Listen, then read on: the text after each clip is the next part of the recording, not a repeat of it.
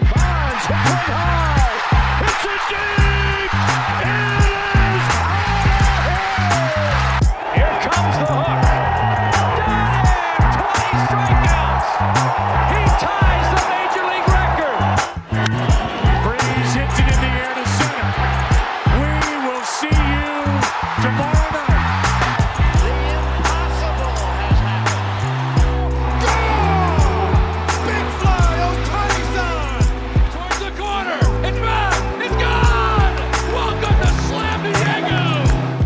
Friday, wrapping up the week on the Just Baseball show. Jack McMullen, Peter Appel. Uh, Aram's got a consult for a surgery because he's an old man and he is still at the doctor's office.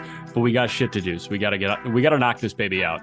Um, we're gonna run through a bunch of headlines, a lot of individual headlines um, about a, a certain firing uh, in a front office, and then also some injury updates for you.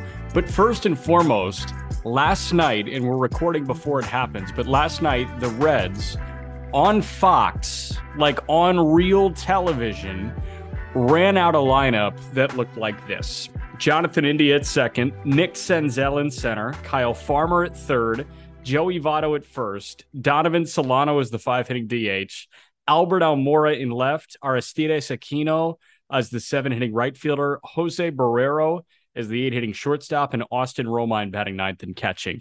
And people watched it because it was at a cool ballpark. That's exactly what happened. And now we're going to predict what's happening before.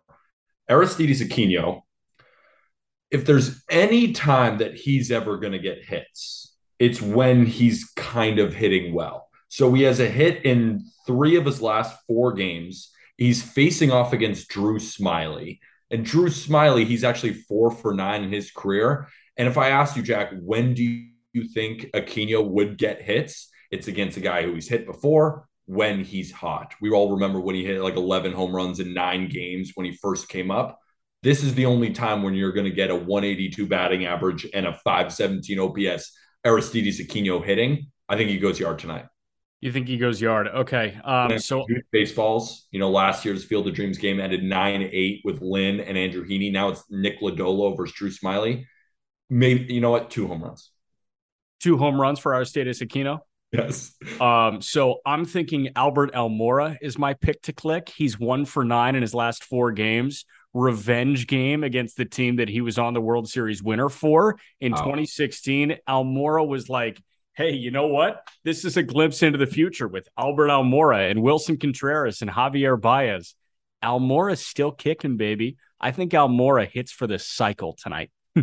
I'm with that. You know who else is going to hit a home run tonight? One of the best hitters in the Cubs lineup, Nelson Velazquez. Oh, I love Nelson Velazquez. I think he's going to rake off Nick Lodolo or one of the worst bullpen back ends that there are. You know, they have a 5.07 ERA as a bullpen. Uh, and that is in spite of Alexis Diaz being really good this year. Exactly. So everybody else sucks. Hunter Strickland is not that guy, apparently. No, I mean, we knew he wasn't that guy when Harper took him to the cleaners and Strickland was a little bitch about it. That was one of the better entertaining fights, though. Uh, I mean, Harper, remember Harper like tried to chuck the helmet at him and just missed? Like, just Yeah. it went straight into the ground. No, I mean, like that could have like hospitalized Strickland, like bad. A helmet? Are you kidding me? have you ever felt like, I mean, those things are real. Like a baseball helmet is like a real hard, kind of heavy object. At full force, if Bryce Harper is throwing a helmet at him, like he could break a bone. And like if he hit his head, that could have been really, really bad. My reaction, I know I just kind of made fun of that, that he threw it and kind of missed, but my real reaction from that was him in the back of his mind knew exactly what you were saying and kind of let go at the last second, knowing that he could have really actually damaged him. Yes, really damaged him, like the uh, like the Myles Garrett Mason Rudolph thing. You remember that when he was just slamming him with the football helmet? A football helmet is a very heavy thing, and I understand that these dudes are just eh, like damp with testosterone and adrenaline at the same time while playing a football game. But like you are using a weapon with the intent to harm permanently Mason Rudolph. Like that's what was running through my mind with the Harper and Hunter Strickland thing. Yeah. And also, just going quickly back to the Field of Dreams game as we wrap up, the Cubs bullpen is going to give up some runs two to the Reds. no Michael Givens, no David Robertson, no Scott Effross. But it's funny, in the past like week or so, the Cubs bullpen has been very good. I think that ends tonight in the Field of Dreams game with how Manfred is overnighting some of those bouncy balls. Yeah, you don't think that they can uh, overcome uh, Sean Newcomb and Anderson Espinoza coming out of the bullpen in replacement of uh, David Robertson and Scott Effross? Three years ago, if I told you those guys were going to be in the back end of the Cubs bullpen, you'd have been like, no way. No way. Those guys have to amount to something. Well, I yeah, I still would have thought that Anderson Espinoza and Sean Newcomb would be like threes in Major League Baseball. Yeah. And here they are, set up men extraordinaire for a team that's going to finish 20 games under 500. Um, we'll get into headlines because there's another team about 20 games under 500 that just fired their GM. And G- GM firings, president of baseball operations firings are always notable. I think more so than managerial firings because one general manager will probably get two to three cracks at hiring a manager. It's mm-hmm. kind of few and far between. And if you're a good GM, you pretty much have a lifetime contract. But bad GMs, it takes a lot to fire them. Al Avila was in the Tigers organization for 22 years. He was the GM since 2015, and the Ilitches just canned him. They are 16 back at Cleveland, who leads the division right now. They're three back at Kansas City, who's playing with a little bit of positive energy. Detroit is 43 and 69. That's 26 games under 500. They've lost three in a row. They're two and eight in their last 10. They've got a minus 134 run differential, which is the third worst in baseball, only ahead of Washington and the Pirates. The Tigers, I find it very interesting how they've done over the last couple of years because when Al Avila took over, Dave Dombrowski was on the way out. Um, he was headed to Boston after a quick hiatus. I think he was fired by the Tigers. Um, but he had already started the fire sale. Like David Price was gone. There were a couple other big fish that he traded off in 2015. So Al Avila took over a rebuilding roster. They were supposed to be exciting this year, and they've been anything but. Do you feel like this year was the nail in the coffin for him? Yeah, because I mean, even we were in the boat where, you know, Aram was actually, I just don't believe in the Tigers yet, but we were on that side of yes, like this feels like a good team. Now everyone basically has gotten hurt. You can't really blame Al Avila for that, but you can kind of blame Al Avila maybe for some draft picks. Like I'd love to go through, I'm trying to pull them up right now. I've got them. I've got first round picks. Yeah, you got first round picks. Good. I mean, let's go through them because I mean, Spencer Torkelson is not his fault clearly because Spencer Torkelson still could be really anybody would have done it. Anybody would have done it. But let's look back at some of those to kind of rehash because that's something where, and also, you know, you're not in charge of player development, you know, but you hire the people, right? It just with how bad this season has turned out, I've never seen a fan base call for their general manager's job more than Tigers fans have called for Al Avila. Like even in some of our comment sections, unrelated to Tigers videos, they're like, "Can we fire Al Avila?" And I've like I've never seen that from a fan base about a GM. I've seen it for some managers, but never for a GM. And that just comes up. And I've looked more into it. You go to Tigers Twitter, they despise the man. And usually it's it's a rash decision to call for a GM's head. Like um, after the Hader deal, uh, a lot of Brewers fans I saw were like, fire David Stearns. No, you David can't. Stearns is the best thing to happen to the Milwaukee Brewers in quite some time because he has turned them into a relevant organization again. Yes, um, yes. That was a it was a decent baseball decision that he made. I mean, you know, bad like optics decision, but a good baseball decision. Um, in terms of first round picks, Al Avila has drafted Matt Manning, Alex Faedo, Casey Mize, Riley Greene, Spencer Torkelson, Jackson Jobe, and Jace Jung. So we can walk through them pick by pick. Matt Manning was a guy that started pitching and committed to baseball full time very late. He had basketball offers. He was a really good basketball player. Um, but Manning was a guy that did not have much tread on his tires. It felt a lot like Touki Toussaint, where the stuff was just so good and you had to take the flyer on Manning in the top 10. I don't fault him for the Matt Manning pick, and I think Matt Manning can still be good. We saw it. Yeah, I think that's. I actually go, you going through those. It's not as bad. I think there's a lot of bad luck with all of them. Yes. But at the same time, if you're looking at a similar type player and the same thing continues to happen, Yes. maybe there is it's more than just bad luck. Right. So so watching Faedo at Florida, I think you were convinced, I was convinced, everybody was convinced that he was going to be a serviceable major league pitcher, and he still could be a serviceable major league pitcher. He was a TJ guy uh, for the last year and a half. He came back this year, made his major league debut this year, and I mean Faedo, like there's still some hope there. Casey Mize, I don't fault him for taking Mize one one. Joey Bart was the second overall pick. I thought Mize was the shoe in in the Tigers case. Yeah, especially it wasn't like he took a high school righty who had crazy good stuff, one one, which hasn't worked. Casey Mize at Auburn was one of the better college pitchers that we saw. Yeah. Maybe, you know, I, I I don't even I can't really think of a case that you wouldn't have taken him at that spot. No, uh, Riley Greene, great pick. End of story. Spencer Torkelson, don't fault him for that at all. Still think that's going to turn out to be a great pick. Jackson Jobe, think that was a great pick. Jobe looks amazing in minor league baseball. Uh, and then Jace Jung this year, it's way too early to tell. So, like in a term- college bat who a lot of people like. yeah, hundred percent. Um, you know, and I'm looking at some of the later round success that he's had too. Grabbing a guy like Kerry Carpenter, who just made his major league debut. That's really impressive what he just did in the later rounds here. How about Gage Workman in 2020? How about Ryan Kreidler uh, in 2019 at a UCLA? I mean, he's grabbing these middle round guys and they're turning into legitimate prospects sometimes. And then I know Akil Baddoo is hitting like a buck 55 right now, but that in the Rule 5 was really impressive. I don't think it's the minor moves and just an accumulation of minor moves that did him in.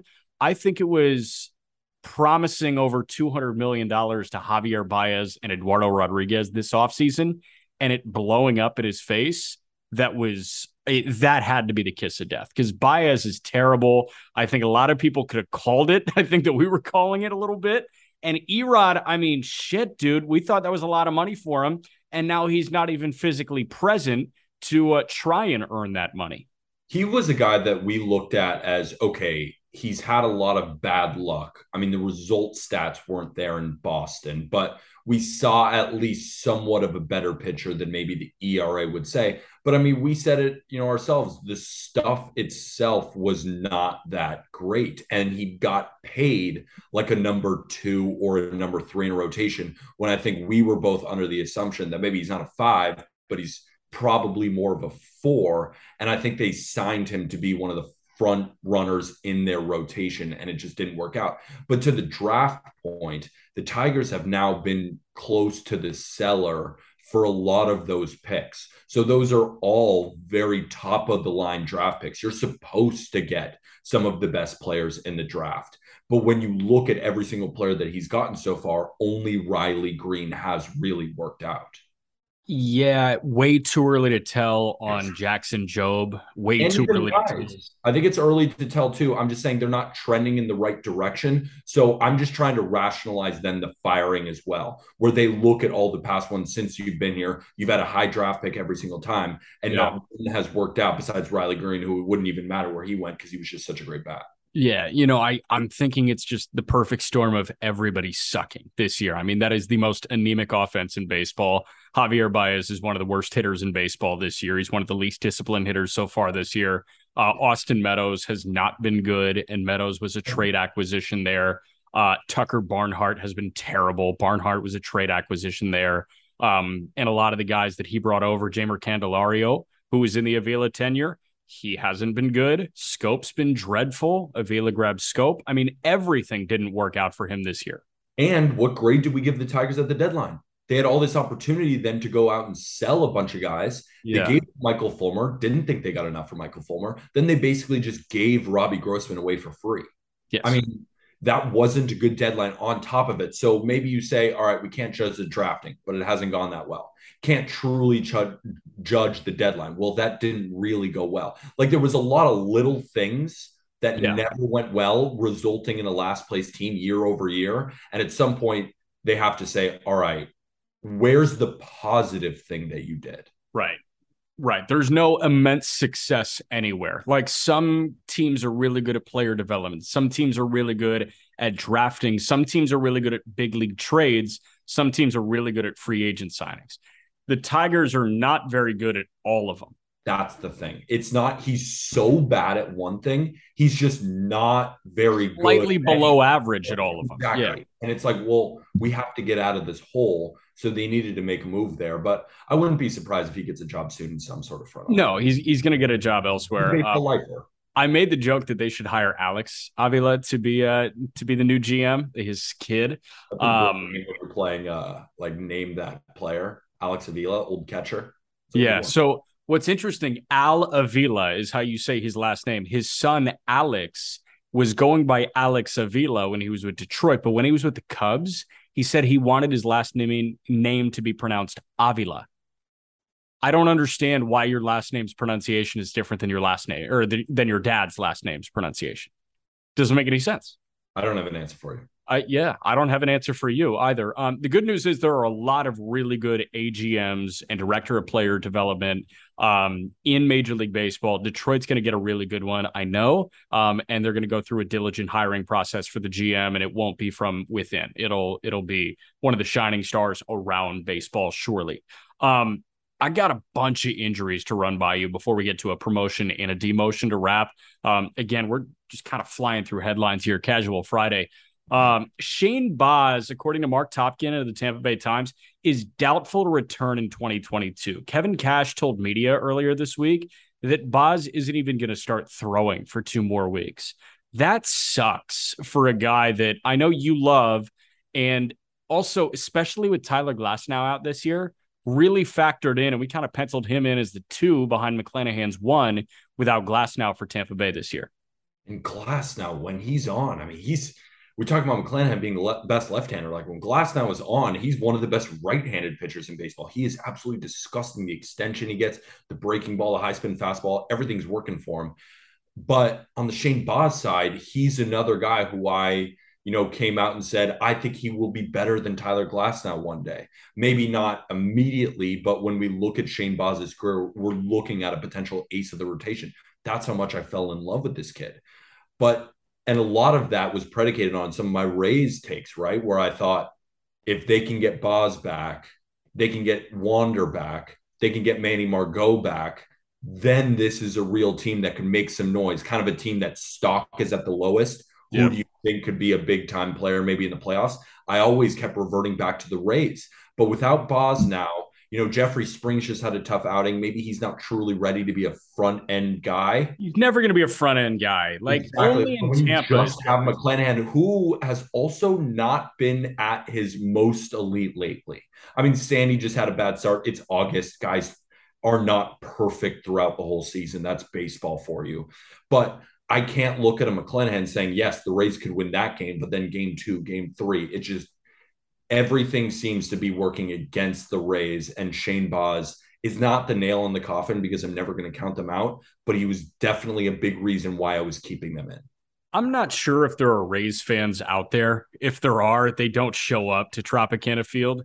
Uh, if you are a Rays fan, I think it's time to acknowledge that this is probably just a lost season. You've dealt with so many injuries. You've still got a bunch of hitters on the shelf. You're really running with like two starting pitchers right now. Like Yarbrough, I understand that everybody makes contact, but nobody makes hard contact against him. But I really just I think Ryan Yarbrough is a ticking time bomb. Um, I don't think Tampa is that talented of a team right now. I think when everybody is healthy and when they're running out a front three next year of McClanahan, Glasnow, and Shane Baz all healthy, that is like end game. That might be best trio, frontline three in baseball. I would take I would take McClanahan, Glasnow, and Baz over Scherzer, Degrom, and whoever the third is. Wow. I mean, Scherzer, Scherzer, Degrom. Uh, Bassitt. I mean, Bassitt's been very good this year. Yeah, but Grom dude. looks like Bob Gibson if he threw harder. And Scherzer is probably the third best pitcher in baseball. Maybe you got Degrom. Well, uh, Sandy, you got to throw in there, but they're all in the top five. Yeah, come like on. Uh, Sandy, Corbin, um, Hey. Degrom. I mean, what what do I say? Scherzer, Degrom, Sandy, Corbin. I mean, they're all in there. I don't know. That's a little far, just because also we don't know if Glasnow's going to be on the Rays. Remember, he's been floated in trade talks as a guy who could possibly. But I see what you're saying. All at their peak, all healthy, there's few teams that could even match those those that trio. I don't think there's anybody that can match that trio because, like, I would take Degrom over McClanahan. I would take him over Glasnow, obviously. Um, I think Scherzer and McClanahan is a toss up right now, especially a 38 year old Scherzer. Scherzer Glasnow, and I'd probably take Scherzer. You'd still take Scherzer still. Wouldn't I would you? still take Scherzer, but I'm not. I'm looking at it as like the overall baseline score for like a trio, and if it was to be you know, DeGrom at 33 years old, Scherzer at 38 years old, and Bassitt or Peterson or Tylor Megill. And then I'm looking at a 25 year old McClanahan, a 24 year old Baz, and a 27 year old Glasnow. I know which one I'm running with. I think I understand where you're coming from, but I, the only time I have, because in terms of a talent base, you're not off. That's how good these guys are. But in terms of prove it, oh yeah, I mean like no, like, they haven't proved the results and say, Jack, what are you smoking? But in terms of a talent, like all at their best, you're not that far off because all four of the guys that we named at the top are all top 10 pitchers when they're going right. Yeah. And, and then the Baz, when he's going right versus Bassitt, like he could be better than Bassitt. So I totally yes. get where you're coming. But from just a results based standpoint, from been there, done that, proved it, it has to be the Mets. Okay, let me reword. That trio mm-hmm. would be the most talented pitching trio in baseball. That I can get behind. Okay, so more talented than Burnes, Woodruff, and Freddie Peralta. Our guy Freddie? Yeah, more talented than them you're not off. That's how crazy talented these guys are. Like maybe you're listening to this podcast and thinking that we're smoking something disgusting. No, they're so talented. Friday, but just go watch some video on these guys. They are other. I mean, I use the word otherworldly a lot. I gotta get better with my vocabulary, but otherworldly. They're not from the planet. Read the dictionary, you narc. Um, I know. Yeah, I'm too deep in the spreadsheets. I, I think that 2022 scrap it for Tampa. Uh, get Baz back 100% ready to go to start 2023, just like Glasnow, and have a front three on opening day of McClanahan, Glasnow, Baz. I still can't scrap it. They're the Rays. Yeah, but they'll okay. figure it out with Vidal Bruján. Okay. Um, Houston, a team that can legitimately win the World Series without a guy that has won a batting title in Michael Brantley. Brantley is away from the Astros. He's getting a second opinion on his right shoulder, according to a couple of uh, writers for the Astros on the beat. Um, Brantley might not return in 2022 with this second opinion. That I don't think is anywhere close to being a kiss of death. Like they are running out McCormick and Meyers in the same outfield right now. Would it be great if it was Meyers and Brantley? Um, flanking Kyle Tucker with Yordan as the DH? Yes, absolutely. Um, but I I don't think that Brantley's absence puts the Yankees over them or anything like that because they have survived and thrived without Michael Brantley. Um, obviously, they're a lot better with Brantley in the lineup, but I, I don't think this is writing on the wall by any stretch. No, I think they'll be totally fine. But I also think that something that's got underreported even by us is that the Astros have not been the juggernaut that we continue to see. While the Yankees have been struggling, while other teams, other contenders like that, the Blue Jays, maybe the Twins, you know, the Guardians are now approaching first place too. The Astros have not been as electrifying as I think we'd all hope they'd be continuing. Um, you know, they've they're five and five in their last 10 games. They just lost eight to three to the Rangers. Now, currently, as we're recording, they're winning three to zero against the Rangers against a young pitcher in Cole Ragans. But they haven't been as electrifying is basically kind of what i'm saying they're going through a little bit of a lull so are the yankees it seems that every single team in the al is not playing at their full potential right now except maybe the mariners or the orioles uh yeah i, I would say baltimore surely yeah. um but i mean like with Houston, what you were hoping to see from the Astros is while the Yankees sputtered, the Astros would just put the league out of reach. Like they would just run away with the American League. But I'm saying they haven't. they haven't. Yeah. They haven't. So, yeah, I mean, it that is a tough look for Houston. Um, I don't think that Brantley's absence is a direct causation of that. Um, I, I think that they are just fine. They're going to be just fine. They're still my favorite to get out of the American League uh, with or without Michael Brantley. You th- you agree?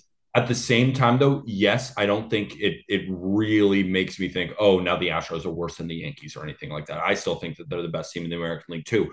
But what Brantley does is he also adds a different element to that lineup too, because now Yordan is really the only big lefty in that lineup.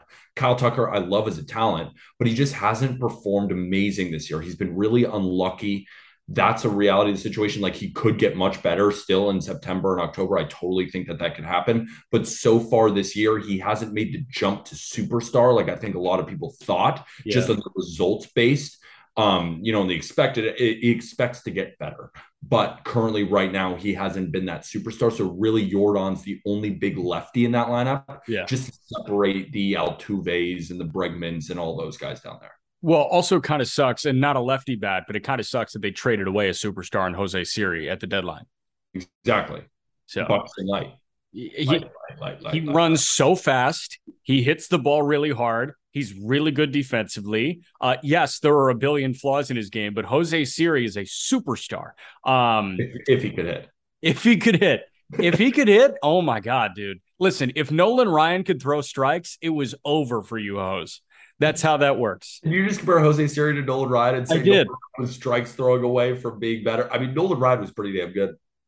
He's got the most career strikeouts. He's got the most career walks, man. Imagine if he had the fewest career walks.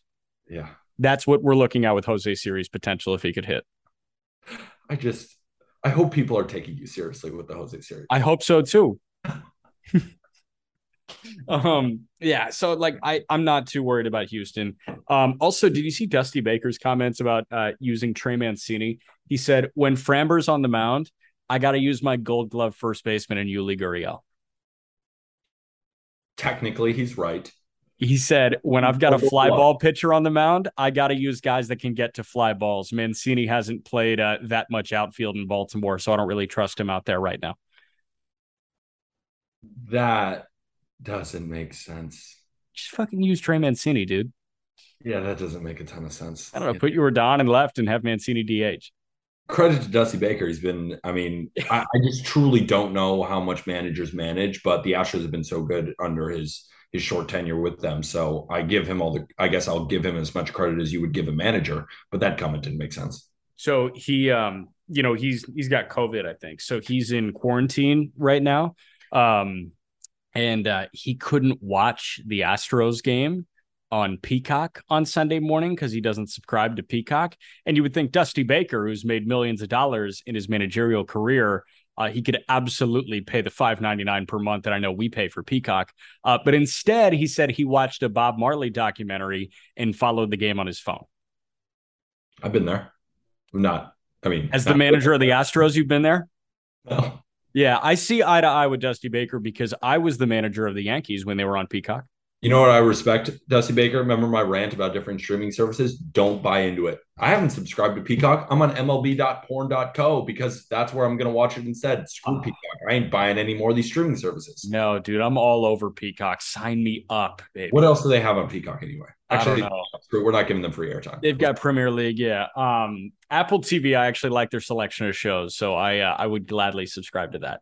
Exactly, I'm already on that. It's too much. Give yeah. me MLB.porn.weird.gross. Yeah. Speak, speaking of weird dot gross, um, Matt Carpenter out two months with a fracture in his left foot, and I'm talking about his mustache.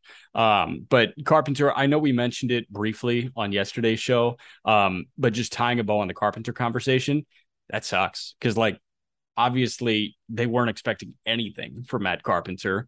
Here he is giving Yankee fans the world, and you got to be without Carpenter for the home stretch of the regular season and probably the beginning of the postseason. This man was hitting third in the Yankees lineup. You bet your ass he's important. Um, and we just did an episode yesterday. If you missed it, um, it got posted on Thursday. Most surprising player from each team, and Matt Carpenter made it as mine um, over Jose Trevino, over Nestor Cortes, because who would have thought that Matt Carpenter would have as many home runs as basically Gleyber Torres and about 200 less ABs? Yeah. 15 home runs from him. He has been a spark plug to the team on offense as well. He just seems like such a good locker room guy on top of it. Like that hurts more than just what you're going to see at the plate, but just focusing about what we're seeing at the plate, he has been one of the better Yankee hitters. And now that they've You know that Rizzo's going to return, Stanton's going to return, but a lineup without those three is is much thinner than it was just a couple of weeks ago. How are they filling that spot right now, Andujar? Yeah, Andujar got the call up exactly, but I mean they're mixing and matching right now, and Yankee fans are calling for a guy. His name's Oswald Peraza. We've talked about a ton. To play shortstop instead of IKF, and you know we're going to talk about Vaughn Grissom a little bit later about the fact that you know the Yankees are reluctant to call up these guys, but I, I what I'm saying is just wait for September 1st when the rosters expand. Like then I do think that he's going to come up, but just in the terms of Matt Carpenter, yeah, they've had to use a couple of different guys to kind of fill those voids. You know, Aaron Hicks is playing a lot um, in the outfield because they were using Matt Carpenter a little bit, play Judge in center, but it's just not the same Yankees team as we're used to seeing. Okay, so I saw a comment from Aaron Hicks. Um, he was talking. I think he was talking with Lindsey Adler at the Athletic, and um, he was asked like how he felt about his level of play over the last couple of months and like so far this season and he says I feel horrible about it. Um and I I understand like Aaron Hicks is really struggling but he's gotten some big knocks but this is less than 2 weeks removed from Joey Gallo's comments where he's saying he can't go outside. Um I don't know do do you think some of that is just like Eh, the constant pressure put on being a New York Yankee. Like that's horrible that Hicks and Gallo are both expressing that their mental health is just in the gutter right now. Yeah, I mean Yankee fans are tough, dude. I I don't know what else to say. They're they're a very tough fan base. You know, what they were presented at least this year was almost perfection when the Yankees went on that run, the April, May, June, even parts of July.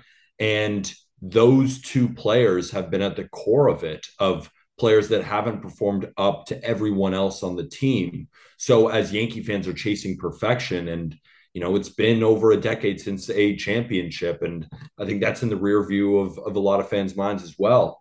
These guys have gotten a lot of lot of flack. I mean Aaron Hicks signed a 7-year extension with the team a lot of fans expected him to be better than he has been. And when you go 0 for 33, like he had an 0 for 33 hitless streak, and then his one hit was a little bloop that I think had an exit velocity of like 70 miles an hour and really hasn't performed to what a lot of fans thought, they're going to hear it. Like in Philly, there's there's a lot of tough fan bases. Um, is it right? Of course not. But it's the reality situation. I mean, we'd yell at Yankee fans and be like, stop, stop, stop. But that's the reality situation. It's tough to play New York. I've just, I've never, I've never heard a fan base never look on the bright side. Like that, that's the Yankees so far this year. I mean, Judge, look how much they love Judge. I yeah, mean, obviously, I'm, well, I'm hearing about shower you in praise, and it's the best place to play in the world. That's the that's the difference. It's right. it's either the absolute best, like when Aaron Hicks in the playoffs is playing well, he's getting showered with glory.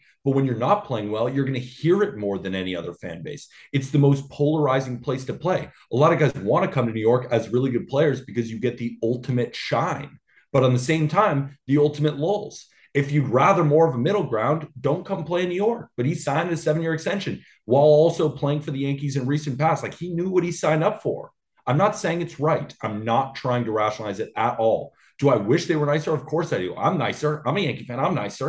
I'm not going at them. Yeah. But it, that's the reality of playing in New York, unfortunately, yeah. or and you, fortunately. And you're 100% right. Like, I just, it, it's hard for me to ignore that I hear more about Isaiah Kiner-Falefa's zero homers so far this year and Gallo and Hicks um, than I do. And like I hear a decent amount about Nestor and Judge, but it feels like I hear way more like negative slander hilarity than I do like, hey, DJ just had a nice game tonight. See, I think you're right, but also I hear a lot of praise. Like Clay Holmes was the next coming of the Lord and Savior. Like yeah. it was one of those kinds of things. Nestor was he was like Nestor's winning style. He's the best pitcher I've ever seen. Gerrit Cole, when he, when at least when he's pitching well, it's like nobody can touch Gerrit Cole.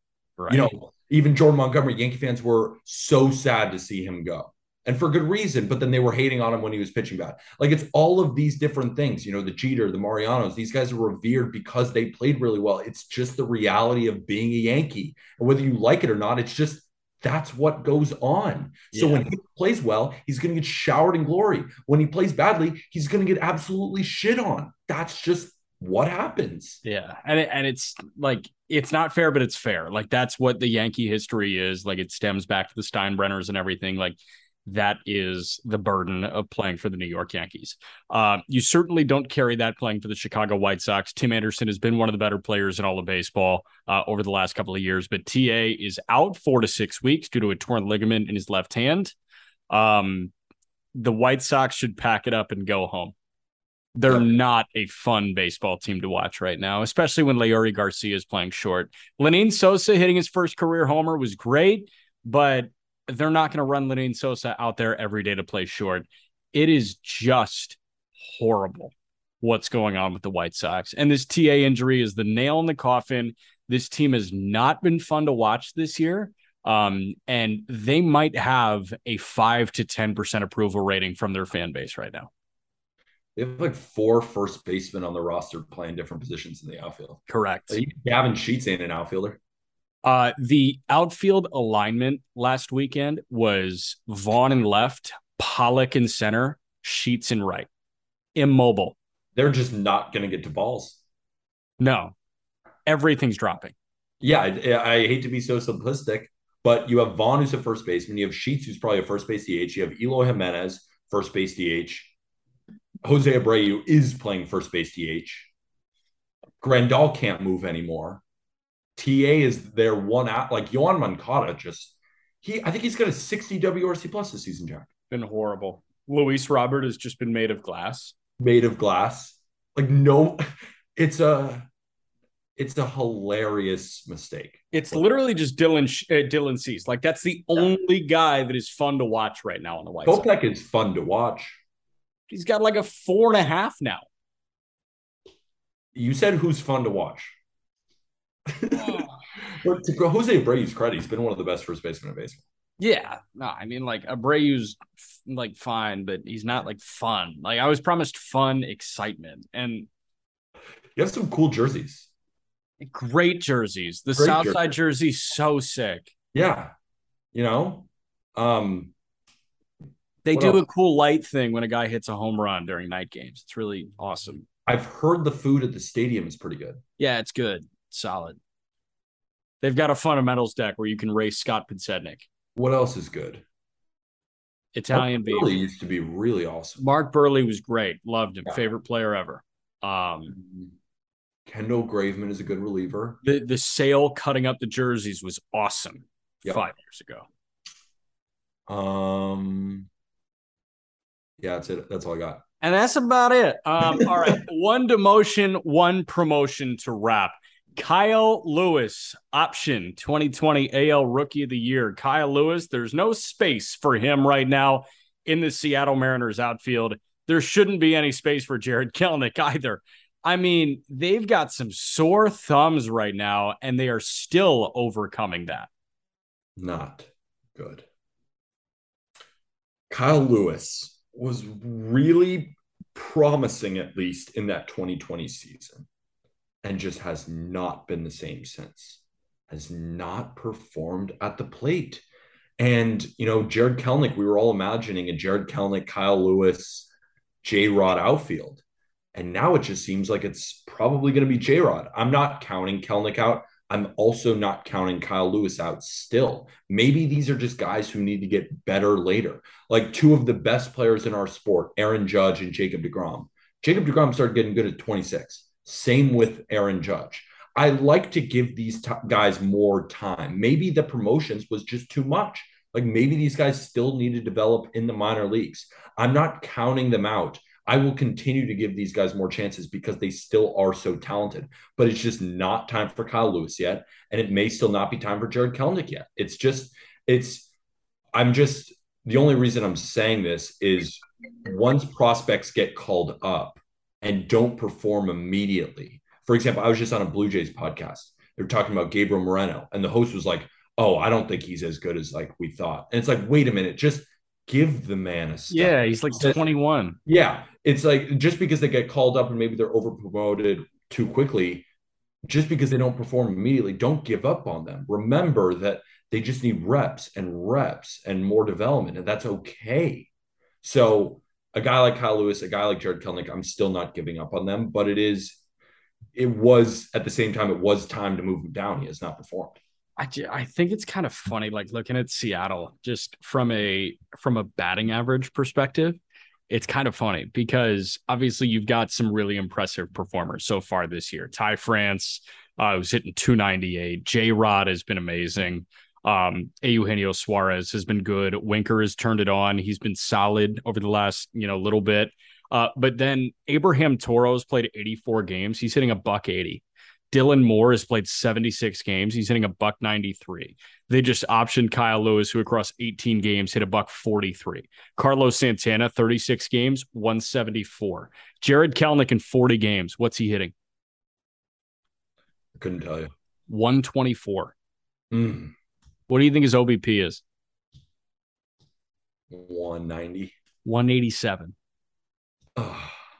It's horrible. You know, it's it's not like we're using right now as batting average as the only stat to evaluate a hitter, but when something is so low, like just putting the bat on ball is important. And there have been guys, you know, you can get really unlucky in the batting average department, so it's important to use a bunch of different stats. But I think it's a quick way to just say they're not getting hits right now. Yes, I'm pulling up his bubbles right now to tell people how blue his bubbles are. Yeah, the blue bubbles are are are, are as important. They're not loading for me. Why are the blue bubbles not loading for me? My guess is the blue bubbles are not there if you're hitting 124. He's got a 270 wOBA. That's not very good. That's really bad. Yeah. Really bad. Um, however, let's skew positive to end the pod. Vaughn Grissom is up. He went nuclear in his major league debut. Seventh inning, he cleared the monster at Fenway. Um, he's legit. He is, uh, I want to say, the third youngest player in baseball now, um, only behind his teammate Michael Harris, and then one more who I'm blanking on. Um, but Vaughn Grissom can run, he can hit, he can hit for power. He's got some defensive versatility. The beauty of Vaughn Grissom is he can do everything well. Um, he is not particularly transcendent like Michael Harris is defensively in center field, but Grissom was a pop up guy. Grissom was the shortstop on uh, Riley Greene's high school team in Florida. So Riley Greene was the center fielder. Grissom was the shortstop. Greene obviously went top 10. Grissom went in the 11th round, and the Braves paid him just enough money. Um, Grissom has turned into a very solid player that was hitting 300, 400, 500, or slashing 300, 400, 500 at every stop in minor league baseball. And I think he only played 20 games in double. He spent the majority of the year in high A, got up to double for 20 games, and then got the bump. He seems ready. Hit one out of Fenway Park. Uh, You don't see that that often, and he crushed that ball in the game versus the Red Sox. But just to bring it back to the Yankees for a second, just in terms of prospect, you know, bump ups, because a guy like Oswald Peraza is already well ahead of Vaughn Grissom in the minor leagues. A guy even like Anthony Volpe is ahead of where Vaughn Grissom was in the minor leagues. So Yankee fans are looking at an, at an assignment like that up to the major leagues for him and saying, well, where are our guys? Yeah. And honestly, like it's not a bad argument too, but I will say just September 1st, let that be known. And I think it's cool just um, seeing with some of these top prospects that they played on the same team. Like I know the Matt Stafford and Clayton Kershaw thing was there. Like even Anthony Volpe and Jack Leiter were on the same high school team. Yep. It's just cool going across those. So I didn't even know Vaughn Grissom and Riley Greene were on the same team, and that, that's so loaded. But um, I guess to the point, like I, I just want to ask you too, when you hear about Volpe and you hear about Peraza and all Yankee fans clamoring for these guys with IKF not playing that well, and you see the Braves being aggressive with their promotions, and they always are, and it has been working out for them. Do you think to do you think to yourself, yes, the Yankees should pull up these guys, or are you saying kind of wait till September one, like I'm thinking? Um, I'm thinking that these two guys really fell into Alex Anthopoulos' lap to the point where he thought that they were ready to contribute at the major league level. Um, I don't think that the Yankees have a hitting prospect that was as finely tuned as Michael Harris. Um, because Volpe like has a higher offensive ceiling than Harris, absolutely. Um, but we know Volpe is not entirely ready. Like there's a chance he comes up and is absolutely blown up by major league pitching. That wasn't the read that I think anybody anybody was getting on Michael Harris.